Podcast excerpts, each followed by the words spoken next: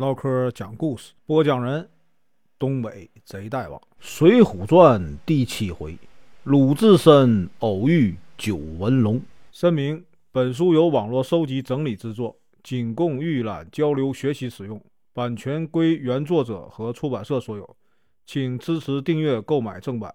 如果你喜欢，点个红心，关注我，听后续。上回说到，这个鲁智深呢，为了解救谁呢？啊，刘太公的女儿打了谁呢？啊，小霸王周通。李忠啊啊，在中间调节，解除了误会。那鲁智深呢，就在李忠和周通的啊山寨里住了几天，也就是一个桃花山住了几天。后来呢，他鲁智深觉得李忠和周通啊很小气，就趁他们呐外出打劫，离开了桃花山。今天啊，咱继续啊往下说。这个鲁智深呐啊，自从离开了这个桃花山啊，走了五六十里路，就觉得这个肚子里边啊饥饿。他经过了一片松林的时候啊，突然间听见什么呢？铃声传来，他就顺着这个铃声的方向啊走过去了。看见什么呢？原来是一座破败的寺庙，匾额上写着啥呀？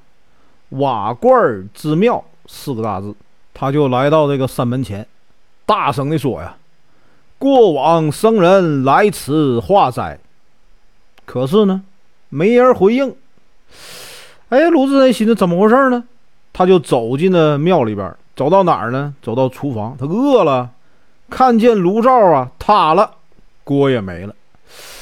他放好包袱和禅杖，走到什么？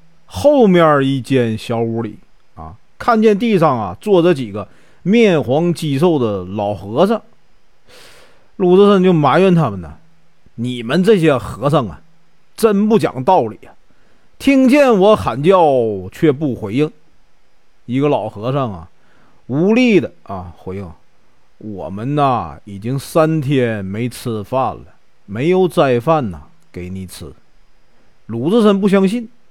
老和尚说：“这里啊，被一个和尚和一个道士啊霸占了。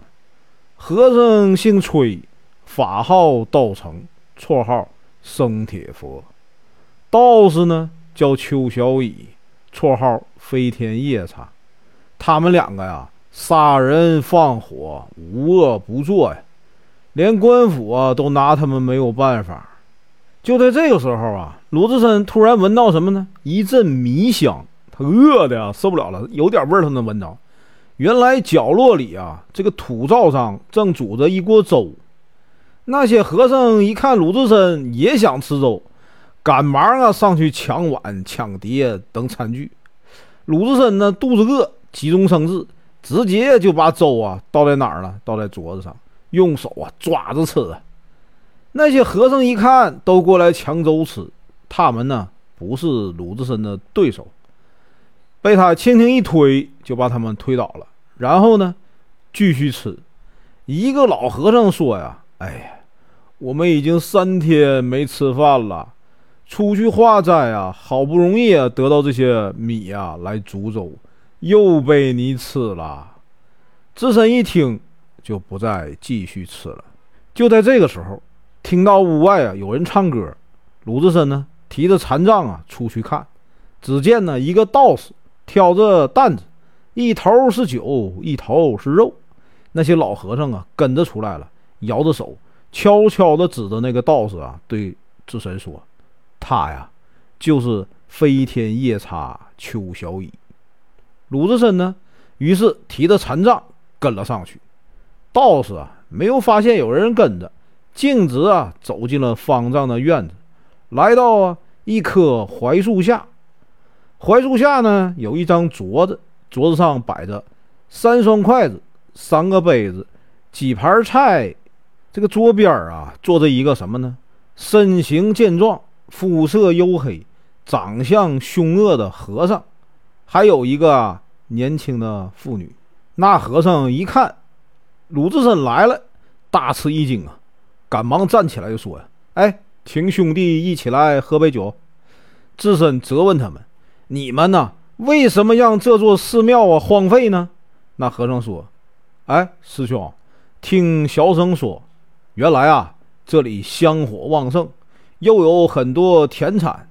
可是啊，那几个老和尚贪恋酒色，赶走了长老，把田产呢也卖了，让这里啊荒废了。我和这个道士啊是新来的住持，要重修房屋。”智深呢一听，又问：“哎。”这妇女是谁？为什么在这里喝酒？和尚说：“呀，是本院一个施主的女儿，她家呀离这很近，家里啊有些困难，就来我这儿啊借米。我就呢想留她喝杯酒，别听啊那几个老和尚胡说。”智深呢一听，又信了，啊，转身了去找那些老和尚。那些老和尚啊都说：“哎呀，不要听他们的。”他们刚才手里啊没有兵器，见你啊提着残杖，就用那些话骗你。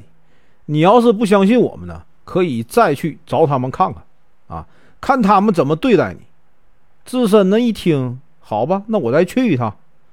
智深呢再去看时，方丈的院门啊已经关闭了。智深大怒啊，一脚把门咣当一声踹开了。只见呢生铁佛崔道成。手握一把破刀啊，向他砍来。智深呢，于是抡起残杖啊，和崔道成打在了一起啊。崔道成很快抵挡不住了。邱小乙一见不好，也挥着这个破刀啊，朝智深的后身砍去。智深呢，听到后背有声音，一闪身躲开了。双方又斗了十几个回合。智深呢，因为没有啊吃饱，有些体力不支，就收起了残杖。跑出了山门，崔道成和邱小乙二人一看，好家伙，你跑，那我就追你呗！啊，鲁智深又和他们斗了几个回合，终究啊，一只猛虎难斗两只饿狼，只能啊撤走了。崔道成和这个邱小乙啊，追到石桥边就不再追了。本文结束，感谢观看，请听后续。